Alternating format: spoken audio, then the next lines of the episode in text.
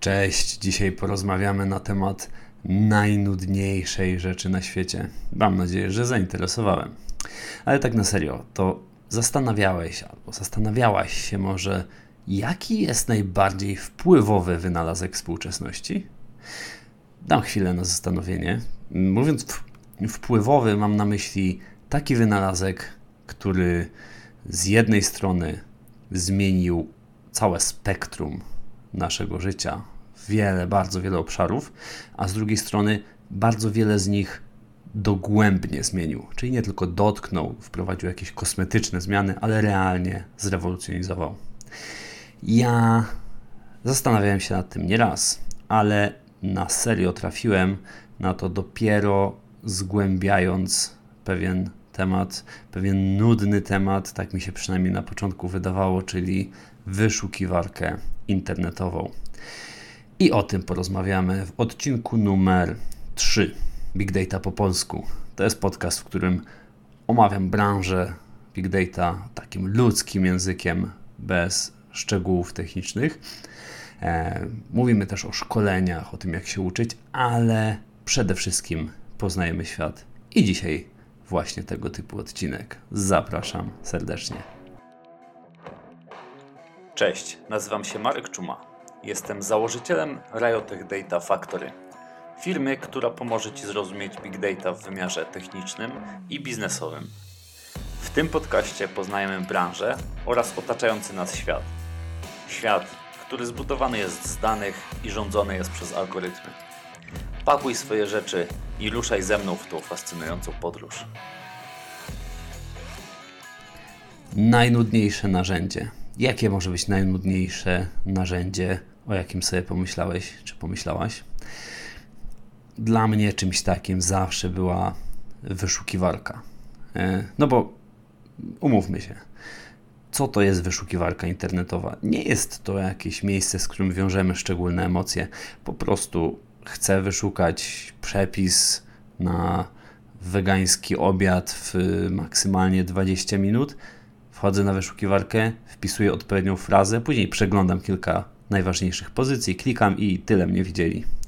Więcej nie ma opcji, że tam zostanę. Po prostu nic mnie tam nie trzyma. I wyszukiwarka internetowa jest właśnie czymś takim ulotnym, powiedzielibyśmy nawet efemerycznym. Natomiast jeżeli zastanowimy się nad tym głębiej, ja uważam, że to jest najbardziej, ale to absolutnie najbardziej wpływowe, przełomowe narzędzie współczesności. Takie, które zmieniło prawie wszystko. No dobra, może przesadzam, ale naprawdę bardzo, bardzo zmieniło nasze życie i to, jak na to życie patrzymy. E, o tym za chwilę, w jaki sposób się to stało i czy na pewno tak faktycznie jest. Natomiast wcześniej poruszmy jeden temat. E, chciałbym od razu rozwiać taką wątpliwość, która przynajmniej w mojej głowie się zrodziła, bo kiedy mówię o najbardziej przełomowym narzędziu, to ja bym odpowiedział, no pewnie internet. Jak to? No internet przecież zmienił nasz system gospodarczy, zmienił nasz ustrój demokratyczny, zmienił podejście do wszystkiego, do relacji, do zdobywania wiedzy. No wszystko jest teraz. Internet jest tak naprawdę drugą rzeczywistością. Natomiast internet nie jest takim wynalazkiem, narzędziem, o którym ja myślę. To jest faktycznie fantastyczna, ciekawa technologia, ale realnie ma wpływ taki rewolucyjny dopiero w momencie, w którym jest no jakoś tam już uzupełniona, prawda? Czyli my wszyscy musimy trochę zrzucić się na to, żeby ten internet był e, faktycznie rewolucyjny. I absolutnie nie odbieram internetowi wspaniałości i tej palmy pierwszeństwa, ale tu myślę o konkretnym jakimś jednym wynalazku, jednym narzędziu, aplikacji, cokolwiek, co zmieniło nasze życie, e, co było pewnego rodzaju dźwignią.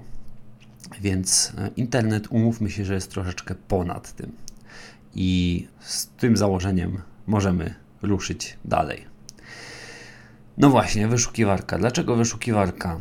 Yy, od razu powiedzmy sobie, zaczynając jeszcze ten odcinek o takiej podstawowej rzeczy. Ja jak zacząłem zgłębiać temat. To było jeszcze wcześniej, ale teraz stricte pod odcinek zauważyłem, że po prostu temat zaczął mi się rozrastać i rozrastać i rozrastać. Dlatego postanowiłem podzielić to na przynajmniej dwa odcinki, a może i więcej. W tym odcinku nie będzie za bardzo technikaliów. Po prostu porozmawiamy o samym sensie. Być może kilka rzeczy technicznych wyjaśnię, ale nie będziemy się zagłębiać w to, jak działa pod spodem wyszukiwarka typu Google. To jest pierwsza rzecz. Druga rzecz, będę tutaj troszeczkę e, cytował i opierał się mocno, jeśli chodzi o moje doświadczenie, na książce, która nazywa się Szukaj, czyli jak Google i konkurencja wywołali biznesową i kulturową rewolucję. Bardzo serdecznie tę książkę polecam, chociaż jest już stara, jak na nasze standardy technologiczne. Jest bowiem bodajże z 2007 roku, natomiast tym bardziej polecam. Uwaga, właśnie tym bardziej, że jest z 2007 roku, nie jakaś najnowocześniejsza, ponieważ autor opisuje trochę w połowie drogi, czym są wyszukiwarki i historię Google.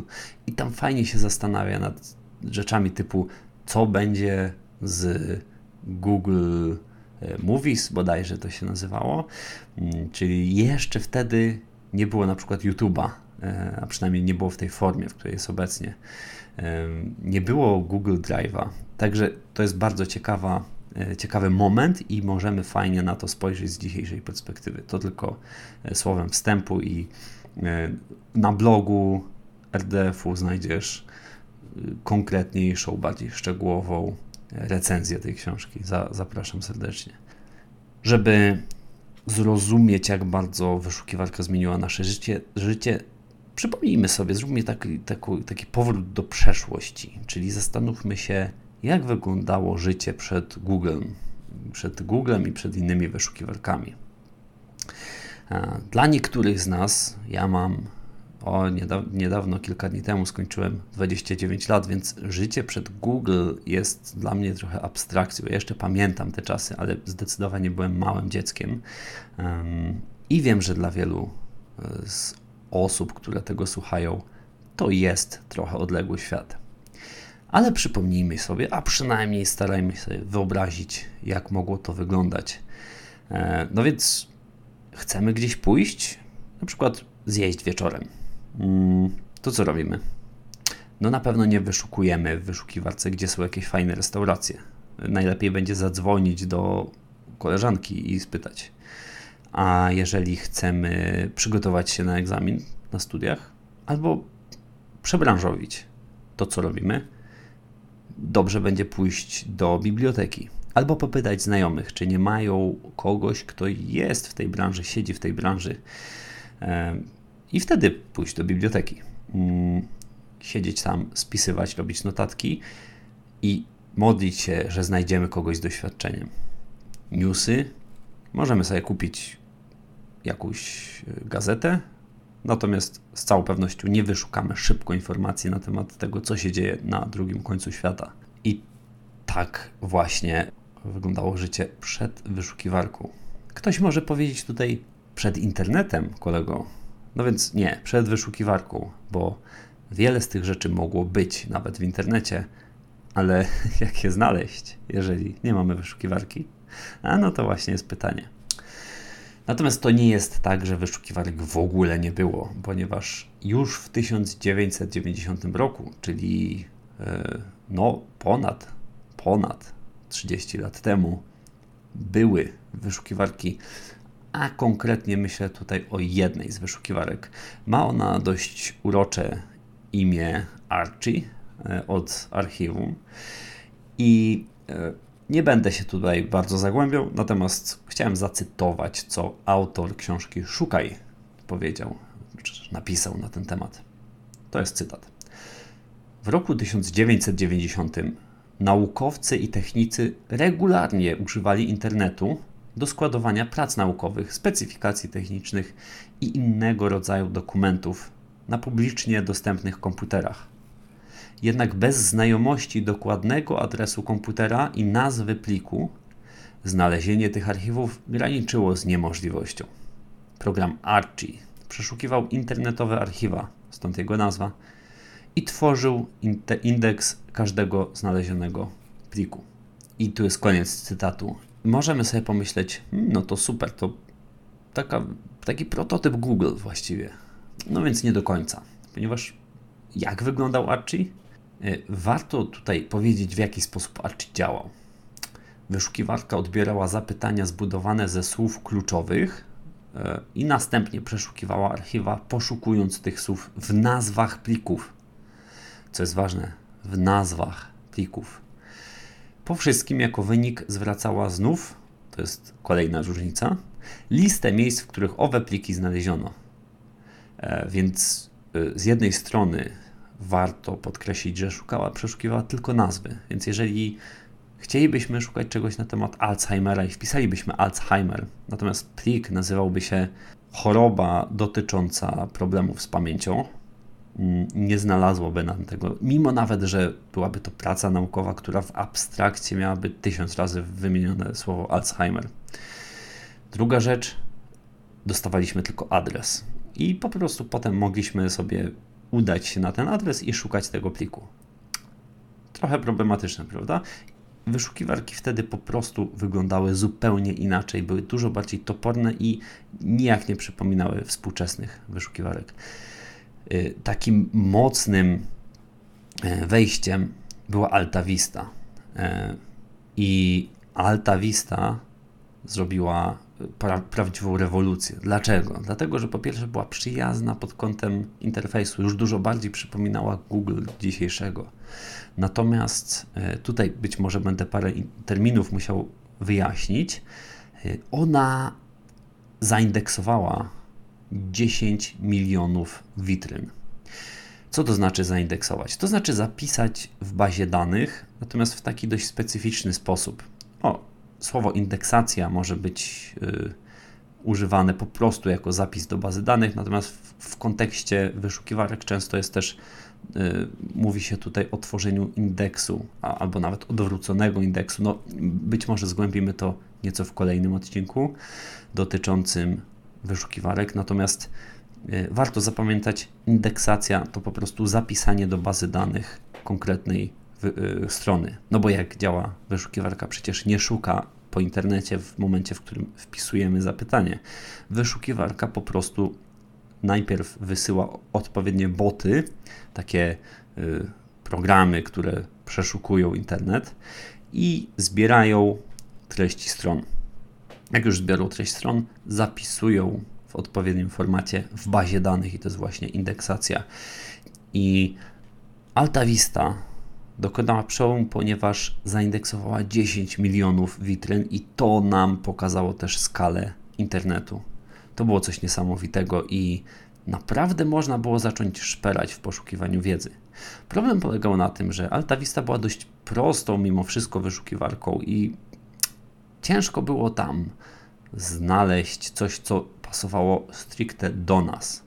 Czyli wyszukiwaliśmy e, rzeczy dotyczące wiem, jabłecznik. Chcemy znaleźć przepis na jabłecznik i znajdujemy mnóstwo takich samych, yy, poszeregowanych wcale nie w kolejności od takiego, który jest najbardziej trafny. Yy, więc była to, był to olbrzymi krok w stronę tego, co mamy obecnie, natomiast wciąż jeszcze było dużo do dopracowania. I niestety Altavista padła ofiarą y, przepychanek biznesowych i braku zrozumienia tego, czym może być wyszukiwarka w przyszłości. I tu na scenę wchodzi Google, e, a właściwie ciutkę wcześniej, ponieważ dwójka studentów na Stanfordzie, którzy na początku trochę średnio się polubili, natomiast z czasem zauważyli, że obaj mają dość tęgie głowy i mogą wykorzystać je w całkiem fajnym celu i zaczęli ze sobą współpracować. Mowa tutaj o Page oraz Brinie, mm, i, czyli dwóch e, twórcach Google'a. I oni zaczęli zastanawiać się, co zrobić, żeby ta wyszukiwarka działała dużo lepiej. Czyli, żeby nie każda ze stron, od tego wyszli w ogóle, że nie każda ze stron jest taka sama. Czyli, jeżeli zrobię bloga świeżutkiego, nowiutkiego, e, na którym będę publikował co jakiś czas jakieś newsy, to nie jest on równy na przykład stronie Washington Post albo nawet z naszego krajowego podwórka Forsalowi czy Rzeczpospolitej. Po prostu strona stronie nierówna. I oni zbudowali coś takiego, co się nazywa PageRank. To jest algorytm, który pokazywał te, y, wyszukiwał wyniki wśród tych największych stron. E, jak to się działo? Konkretnie tu nie będziemy wchodzić w szczegóły, natomiast brane były pod uwagę linki. Czyli jeżeli ja na stronie linkuję do jakiejś innej strony, to powstaje połączenie między mną a tą stroną. I im więcej strona ma połączeń do siebie, tym lepiej dla niej. Staje się dużo mocniejsza, staje się taka silna i znacząca w świecie internetu. To oczywiście zaczęli wykorzystywać różni ludzie, y, którzy tworzyli, no po prostu powiedzmy wprost, mocny spam. I znowu Brin, Page i inżynierowie Google musieli się z tym uporać. Natomiast to jest trochę inna historia, ale tu, i co warto powiedzieć, właśnie tu zaczęła się big data. Taka prawdziwa big data, bo 10 milionów witryn, e, które zaindeksowała Alta Vista, już nie było żadnym osiągnięciem. Google robił dużo, dużo, dużo więcej, dużo szybciej i wyniki były znacznie bardziej trafne. A w momencie, w którym zaczęli stosować dość wymyślne metody usuwania spamu, e, no, ta wyszukiwarka stała się naprawdę ważnym graczem i zaczęła stopniowo rewolucjonizować podejście do różnych rzeczy. Można by rzec nawet, że to ta wyszukiwarka, mam tu na myśli Google, to ta wyszukiwarka zmieniła nas na zawsze. Zastanówmy się teraz, jakie to były zmiany. Czyli przejdźmy do sedna dzisiejszego odcinka. Jakie zmiany tak na serio wprowadziło Google? Zacznijmy od najbardziej banalnego i oczywistego. Możliwość szybkiego dostępu do danych. I to jest to, o czym ja mówiłem na początku. Czyli możemy mieć naprawdę bardzo dużo danych, ciekawych informacji, e, wiedzy we wszelakiej formie w internecie umieszczonej, ale tam musimy przecież trafić. No, chyba że działamy na zasadzie dark webu. E, ale zasadniczo po prostu musimy odnaleźć tą wiedzę. Jeśli jej jest ogrom, na nic nam się to zda, jeżeli nie będziemy mogli do niej trafić. I wyszukiwarka internetowa typu Google po prostu daje nam możliwość. Możliwość dostępu do takiej wiedzy, jakiej nie miał nikt przed nami. Po prostu nikt. Nigdy w historii ludzkości ludzie nie mieli takiego dostępu do wiedzy. E, czy z tego korzystamy, no to już jest troszeczkę inna bańka, e, bajka. E, niestety obawiam się, że korzystamy w stopniu bardzo, bardzo niedostatecznym. E, natomiast no, może nas to zainspiruje, może te słowa Cię zainspirują do tego, żeby no, chociażby pół godziny dziennie poświęcać na dowiadywanie się czegoś nowego, takiej twardej wiedzy, jak w szkole, tylko teraz możemy to zrobić w dużo bardziej atrakcyjny sposób. I sama ta rzecz, że wyszukiwarka daje nam dostęp do tej wiedzy, która już jest gdzieś zgromadzona, czyni z wyszukiwarki coś, co możemy nazwać hubem internetu, coś, co spaja wszystko w jednym punkcie. I z tego punktu możemy przejść płynnie do kolejnego, który być może nie każdemu nasunie się od razu do, na, na myśl. Mam tu na myśli model edukacji. E, mówi się już od dawna na temat tego, że nasz model edukacji się wyczerpał, że to jest model, który produkuje e, robotników, produkuje ludzi, którzy e, mają zakuć różne rzeczy na pamięć i że dużo lepiej byłoby, żeby szkoła uczyła myślenia, odnajdywania wiadomości, filtrowania dobrych treści od tych, które są fałszywe. Ale zaraz, skąd to się wzięło? No przecież zakłuwanie nie jest złe. No, gromadzimy wiedzę w sobie, tak? gromadzimy wiedzę w swoim mózgu. Pomijam to, że rozwijamy też swój mózg, e, ale gromadzimy tą wiedzę. Czy ona nie jest nam potrzebna? Oczywiście, że jest. To pytanie, w jaki sposób mamy do niej dojść. Kiedyś nie było możliwości bardzo szybkiego dotarcia do wiedzy. Teraz, dzięki wyszukiwarce, już mamy tą możliwość, co prowadzi nas do prostego wniosku, że w świecie, w którym żyjemy, w którym wszyscy przyzwyczailiśmy się do tego, że możemy bardzo szybko odnaleźć każdą informację, zaczęliśmy automatycznie też myśleć, czy nie powinniśmy zmienić gruntownie, gruntownie nie powinniśmy przemodelować całego systemu edukacji na taki, w którym umiemy zarządzać przeszukiwaniem, wyszukiwaniem, filtrowaniem treści. I znów tutaj na pierwsze miejsce wysuwa się wyszukiwarka, która przecież służy właśnie do tego, żeby te treści wyszukiwać, odnajdywać, ale i filtrować. Zresztą teraz trwa duża debata, co Google może zrobić, żeby zapobiegać dezinformacji, fake newsom itd., e, itd. Tak Więc mamy już bardzo grube działo w postaci zmienionego podejścia do modelu edukacji, co zapoczątkowało, zapoczątkowała wyszukiwarka. Ale przejdźmy do biznesu. Przecież to, że możemy wyszukać określone treści, zrodziło e, potrzebę albo możliwość obrania zupełnie nowej strategii marketingowej.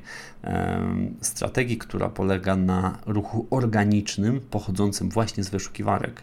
Czyli ja, robiąc biznes o szkoleniach, o big data, mogę naprodukować bardzo dużo, bardzo mocno jakościowej treści dotyczącej z jednej strony big data, z drugiej strony szkoleń, tego jak się uczyć, jak kształcić fachowców.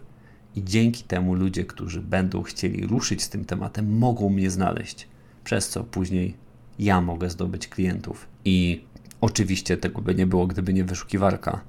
I dzisiaj wszystko to jest ustawione, może być ustawione pod wyszukiwarkę wyszukiwarka internetowa typu Google sprawiła, że my możemy w biznesie opracować całą nową strategię marketingową, która wcześniej po prostu nie istniała. Co za tym idzie? Powstała zupełnie nowa branża w gospodarce. Branża SEO, czyli no, wcześniej kiedyś powiedzielibyśmy pozycjonowania strony w wyszukiwarce. Dzisiaj o pozycjonowaniu już się raczej nie mówi. E, natomiast w gruncie rzeczy SEO polega po prostu na tym, żebyśmy byli raczej wyżej w wynikach wyszukiwania niż niżej. Powstaje cała osobna branża. Firmy konsultingowe, które specjalizują się tylko w tym, co zrobić, żebyśmy byli wyżej w Google. My możemy pójść, zapłacić takiej firmie i ona nam pomoże to osiągnąć. Czyli mamy już nie tylko możliwość strategii marketingowej, ale też mamy zupełnie nową branżę, która została spowodowana tylko przez to, że powstała jakaś śmieszna wyszukiwarka z jednym po prostu okienkiem, w którym możemy coś wpisać. Dalej przejdźmy, jak robimy biznes, mamy, tak jak powiedziałem, strategię marketingową w branży SEO, to teraz kolejny, kolejne oczko w tym łańcuchu to są reklamy, które możemy w wyszukiwarce e, wykupić. I te reklamy będą uderzały idealnie do nas. No przecież jeżeli ja jestem w desperacji, to idę do wyszukiwarki Zastanawiam się, jak bardzo szybko zbić gorączkę, jak przestać się pocić. Mam poważny problem, szukam, jak przestać się pocić. Jestem w desperacji, bo jest lato, a ja muszę iść na spotkanie biznesowe.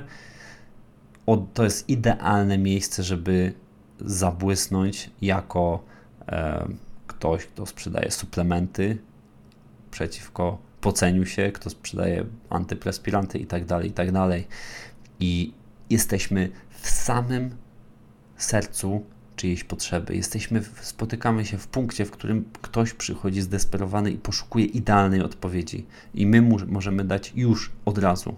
Ktoś wpisuje, dostaje i przychodzimy z wybawieniem. Tego wcześniej nie było. Po prostu nie było takiej, takiej możliwości, że spotkamy się bez wychodzenia z domu w punkcie, w którym idealnie czegoś potrzebuję a czemu czegoś potrzebuję, skąd mam to wiedzieć? No ja po prostu wpisuję odpowiednie zapytanie do Google. Kolejny po prostu oczko w biznesowym łańcuchu związanym z wyszukiwarką, z tym prostym, nudnym narzędziem, w którym tylko po prostu wpisuję zapytanie i dostaję odpowiedzi. Kropka, z którym nie wiąże żadnych emocjonalnych e, przeżyć. I tu przechodzimy do najważniejszych rzeczy. Wymieniłem już kilka bardzo poważnych, bardzo ciężkich działów, ale to, to jest to, co teraz wymienię, jest bardzo istotne i mnie olśniło e, właśnie za pomocą tej książki. Dzięki tej książce Szukaj do tego doszedłem. I tu chcę też przytoczyć cytat. Całość dotyka słowa mało popularnego pod tytułem dwóch słów baza intencji. Zaczynamy cytat.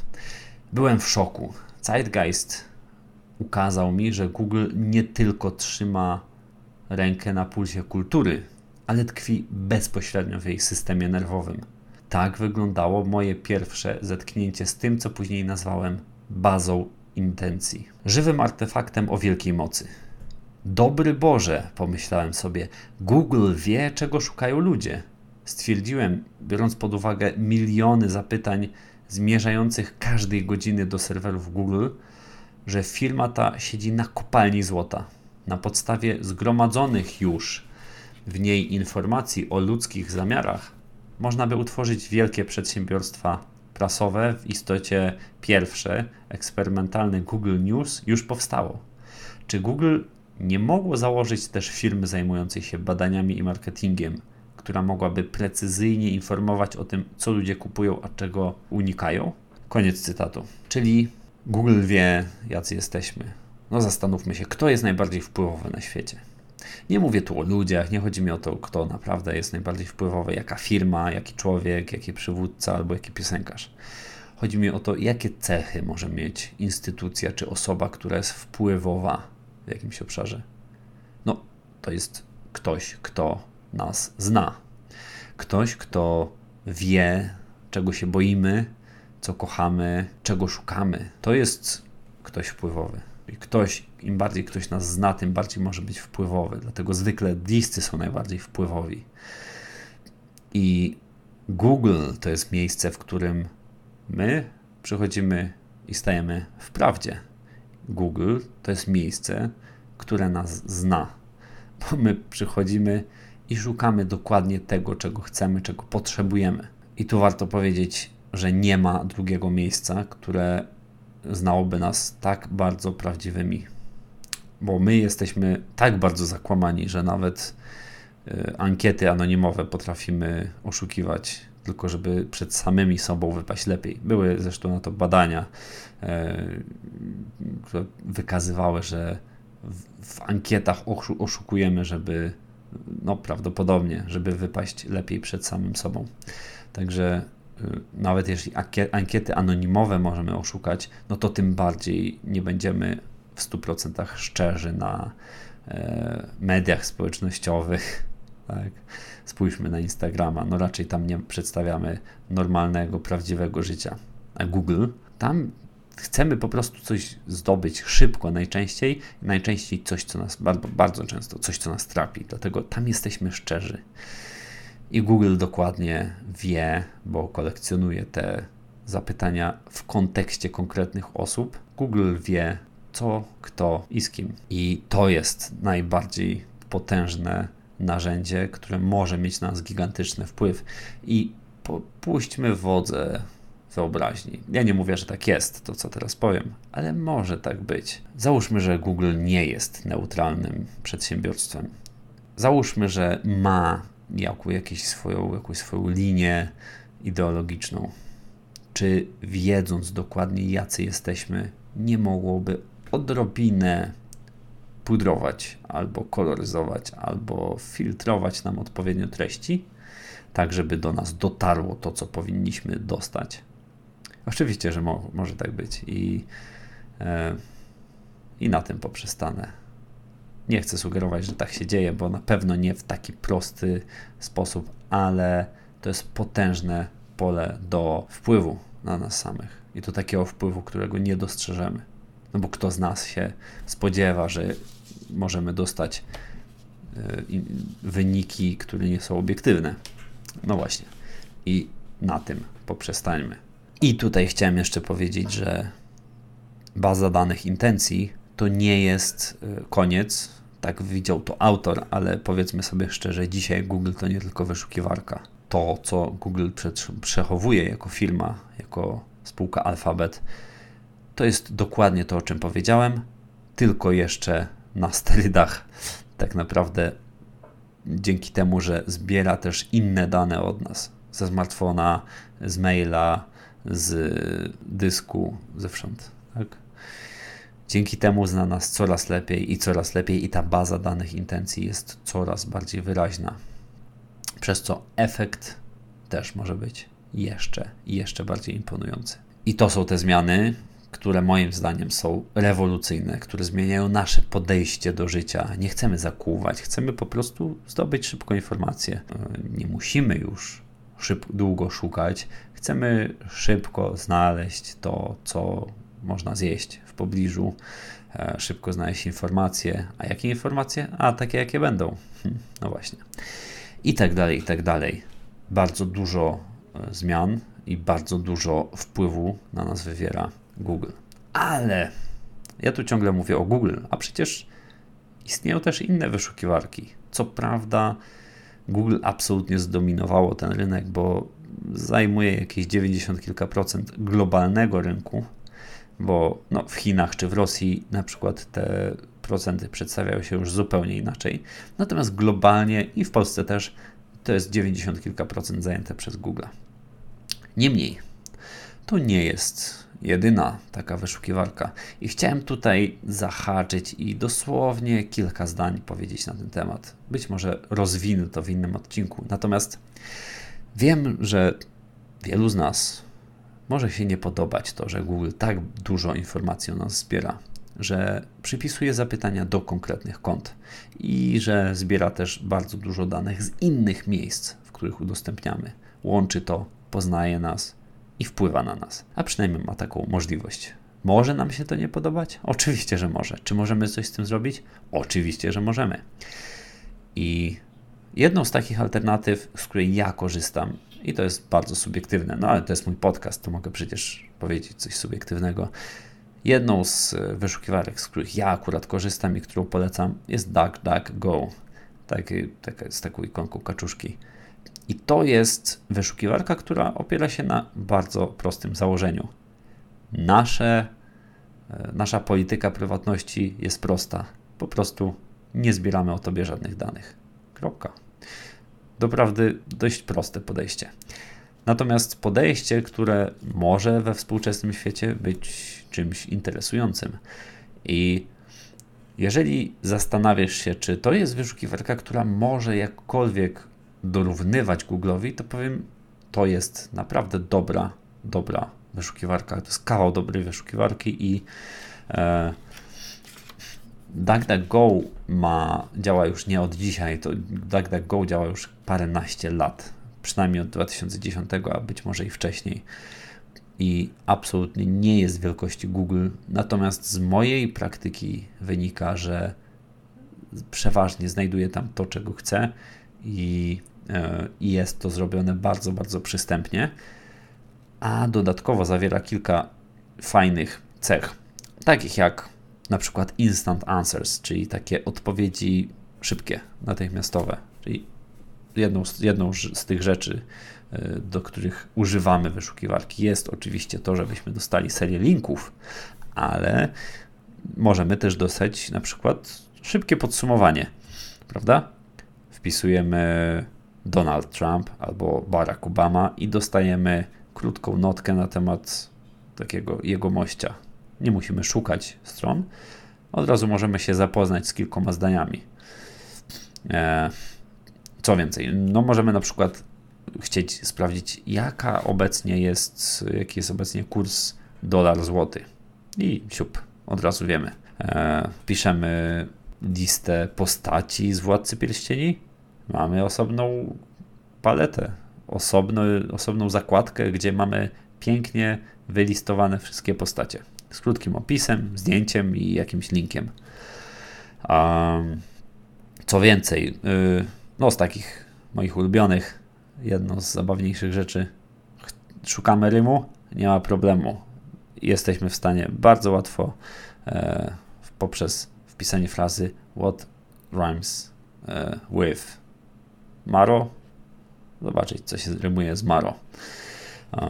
Tylko tutaj trzeba pamiętać, że to musi być po angielsku. Niestety mm, polskie rymy nie są aż tak, nie są aż tak dopracowane. Mamy taką bardzo ciekawą opcję w postaci bank. To jest funkcjonalność, e, dzięki której możemy po wyszukaniu e, w DuckDuckGo od razu zacząć wyszukiwać w jakiejś innej, jakimś innym portalu, na przykład na Wikipedii albo na Amazonie. I ciekawy, ciekawy, ciekawa funkcjonalność jest dotycząca drugiej strony. To znaczy, wiesz, no, y, ile razy wchodzisz na drugą stronę w Google, a może na trzecią czy czwartą? O, niektórzy nawet tam się przez całe życie nie zapędzili. E, wiem, wiem, niezbadane, dzikie rejony, trzecia, czwarta strona, kto by tam wchodził, kto by chciał tyle szukać. E, natomiast czasem warto. Co zrobiło DuckDuckGo, żeby troszkę ograniczyć tę naszą niechęć do eksplorowania wiedzy? Nie ma tam drugiej strony. Zjeżdżamy na dół i mamy przycisk więcej wyników. Więc klikamy i po prostu nam się dołączają kolejne wyniki kolejnych stron na dole. Tak jakbyśmy mieli tablicę na Facebooku, coś podobnego. Bardzo ciekawe rozwiązanie, niby coś podobnego, ale jednak jakoś łatwiej wtedy przejechać na dół i poznać więcej wyników. No dobrze. Mm, Mam nadzieję, że trochę zachęciłem do DuckDuckGo. To teraz y, powstaje pytanie, czy to jest porównywalne wielkością do Google, czy niekoniecznie? No, niestety niekoniecznie. Jest ogromną wyszukiwarką, ponieważ y, no tutaj porównywajmy, porównajmy listę zapytań dziennie. DuckDuckGo ma 100 około bo to się różni oczywiście z dnia na dzień, natomiast to też jest bardzo transparentne i możemy sobie zobaczyć dokładne statystyki. Około 100 milionów zapytań dziennie ma tego. Myślisz, że to dużo? Owszem, to dużo, ale Google ma 63 tysiące wyszukań na sekundę. No właśnie. Jest dość spora różnica. Skala Google'a jest ogromna. Jest po prostu typowym dominantem. Jest typowo, typową firmą, która e, osiągnęła tutaj monopol, prawie że. O wielkości Google'a może świadczyć to, że w 2016 roku wiedział o 130 miliardach stron Wiedział to nie znaczy, że miał zaindeksowany, natomiast na pewno przynajmniej gdzieś tam miał zebraną informację o 130 miliardach stron e, w 2016. Obecnie, jak wejdziemy sobie na stronę Google, to przeczytamy, że wie o setkach miliardów. Nie wiadomo dokładnie ile, oczywiście. Natomiast niewątpliwie Google jest większy. Niewątpliwie e, Google da lepsze odpowiedzi więc nie ma co ukrywać. Google po prostu jest lepsze niż DuckDuckGo pod kątem y, samej efektywności, tego jak bardzo do, dopasowane do nas dostajemy odpowiedzi, bo pamiętajmy, że po wpisaniu tego samego pytania ja dostanę inne odpowiedzi niż ty. Co warto zapisać na plus DuckDuckGo? Bardzo szybko się rozwija. No, te 100 milionów zapytań dziennie to jest tyle samo, co miał łącznie w całym roku 2011. Nie? Nieźle, nie? Więc pytanie, co jest lepsze? Google, które ma lepsze wyniki, czy DuckDuckGo, który jest lepszą, yy, lepszą wyszukiwarką pod kątem prywatności? Nie można odpowiedzieć tutaj jednoznacznie. Każdy musi odpowiedzieć sam. Natomiast ja dam odpowiedź taką, jaką ja praktykuję na co dzień. Ja używam DuckDuckGo i polecam to również Tobie nie chodzi absolutnie o to, żeby teraz przeskoczyć w drugą stronę i stwierdzić, o Boże, to Google jest takie okropne, zbierał mnie aż tak dużo informacji, muszę coś z tym zrobić i za, z, zaszyję się gdzieś w jaskini, będę korzystał tylko z alternatywnych źródeł, a wszystkich, którzy korzystają z Google, będę uznawał za swoich wrogów. No, przyznaj, mamy tendencję do takiego spojrzenia, kiedy nagle dowiadujemy się o czymś potrafimy stać się zażartymi fanami. Nie o to chodzi. Chodzi o to, żeby znaleźć jakiś odpowiedni dystans, znaleźć odpowiedni tak zwany złoty środek dla każdego z nas będzie gdzieś indziej. Ja na co dzień korzystam z DuckDuckGo, dlatego że dobrze jest korzystać z czegoś, co jest alternatywą dla Google'a i dobrze jest korzystać z czegoś, co nie zbiera o mnie informacji. Z drugiej strony, czasami nie znajdę informacji w DuckDuckGo i nie mam absolutnie problemu, żeby udać się wtedy do Google. To naprawdę nie kosztuje tak dużo. My jesteśmy przyzwyczajeni do tego, że musimy mieć tu i teraz. Jak coś wpiszę i nie dostanę w ciągu pół minuty odpowiedzi, to zaczynam się niecierpliwić. Ale spójrzmy na to realnie. Niektórzy godzinami tracą czas na e, mediach społecznościowych. Bądźmy odrobinę bardziej cierpliwi w kontekście zdobywania wiedzy. Na pewno nam to zaprocentuje i na pewno ukształtuje nas odrobinę lepszymi. Także nie znajdziemy czegoś po chwili szukania w DuckDuckGo, nie ma problemu, ciągle jest Google i jeśli na 10 zapytań jedno będzie w Google, to ciągle jest to wynik no, dziesięciokrotnie większy, lepszy e, niż gdybyśmy korzystali tylko z Google. Mniejszy i lepszy, o, może w tę stronę. E, do tego właśnie zachęcam. Do tego, żeby ograniczać źródła, które nas mocno E, infiltrują, inwigilują, a nie żeby je w sposób desperacki e, unicestwiać. Po prostu bądźmy realistami. Po pierwsze, nie mamy szans zupełnie się przed tym schronić. Po drugie, nie ma to zupełnie najmniejszego sensu. Naprawdę dostajemy dużą wartość od firm, które nas inwigilują, jakkolwiek strasznie to nie brzmi. Ale możemy wybrać drogę, która jest trzecią drogą, tak jak mówię. Po prostu korzystajmy z wielu różnych źródeł i jeżeli da się, to wybierzmy firmę, która nas nie infiltruje. I tym oto, mam nadzieję, optymistycznym akcentem chciałem zakończyć część merytoryczną. Na zakończenie tylko chciałem zachęcić, ponieważ tutaj dość sporo rozmawialiśmy na temat jeden, na jeden temat. Y, więcej tego typu rzeczy opisywałem w e-booku y, y, szlakiem Big Data. E-book jest dostępny dla wszystkich członków newslettera, czyli wszystkich członków naszej społeczności de facto. Zapraszam bardzo serdecznie na newsletter, dlatego że co tydzień e, dostajesz tam porcję wiedzy i takiej miękkiej, i takiej technicznej, wyłożone w przystępny sposób. Masz ponadto szereg dodatkowych profitów, możesz zawsze do mnie napisać. Ja się zobowiązuję, że jeżeli tylko masz jakiś pomysł, ochotę, potrzebę, żebym zrobił materiał o czymś, ja to zrobię. Oczywiście w granicach pewnych, ale ja to zrobię. I e, uwielbiam rozmawiać z członkami newslettera. Serio. Dlatego zapraszam już teraz i do usłyszenia w podcaście Big Data po polsku już za dwa tygodnie. O czym? Bądź w kontakcie. Najlepiej na newsletterze. Trzymaj się, miłego dnia, miłego wieczoru. Kiedykolwiek tego słuchasz. Cześć.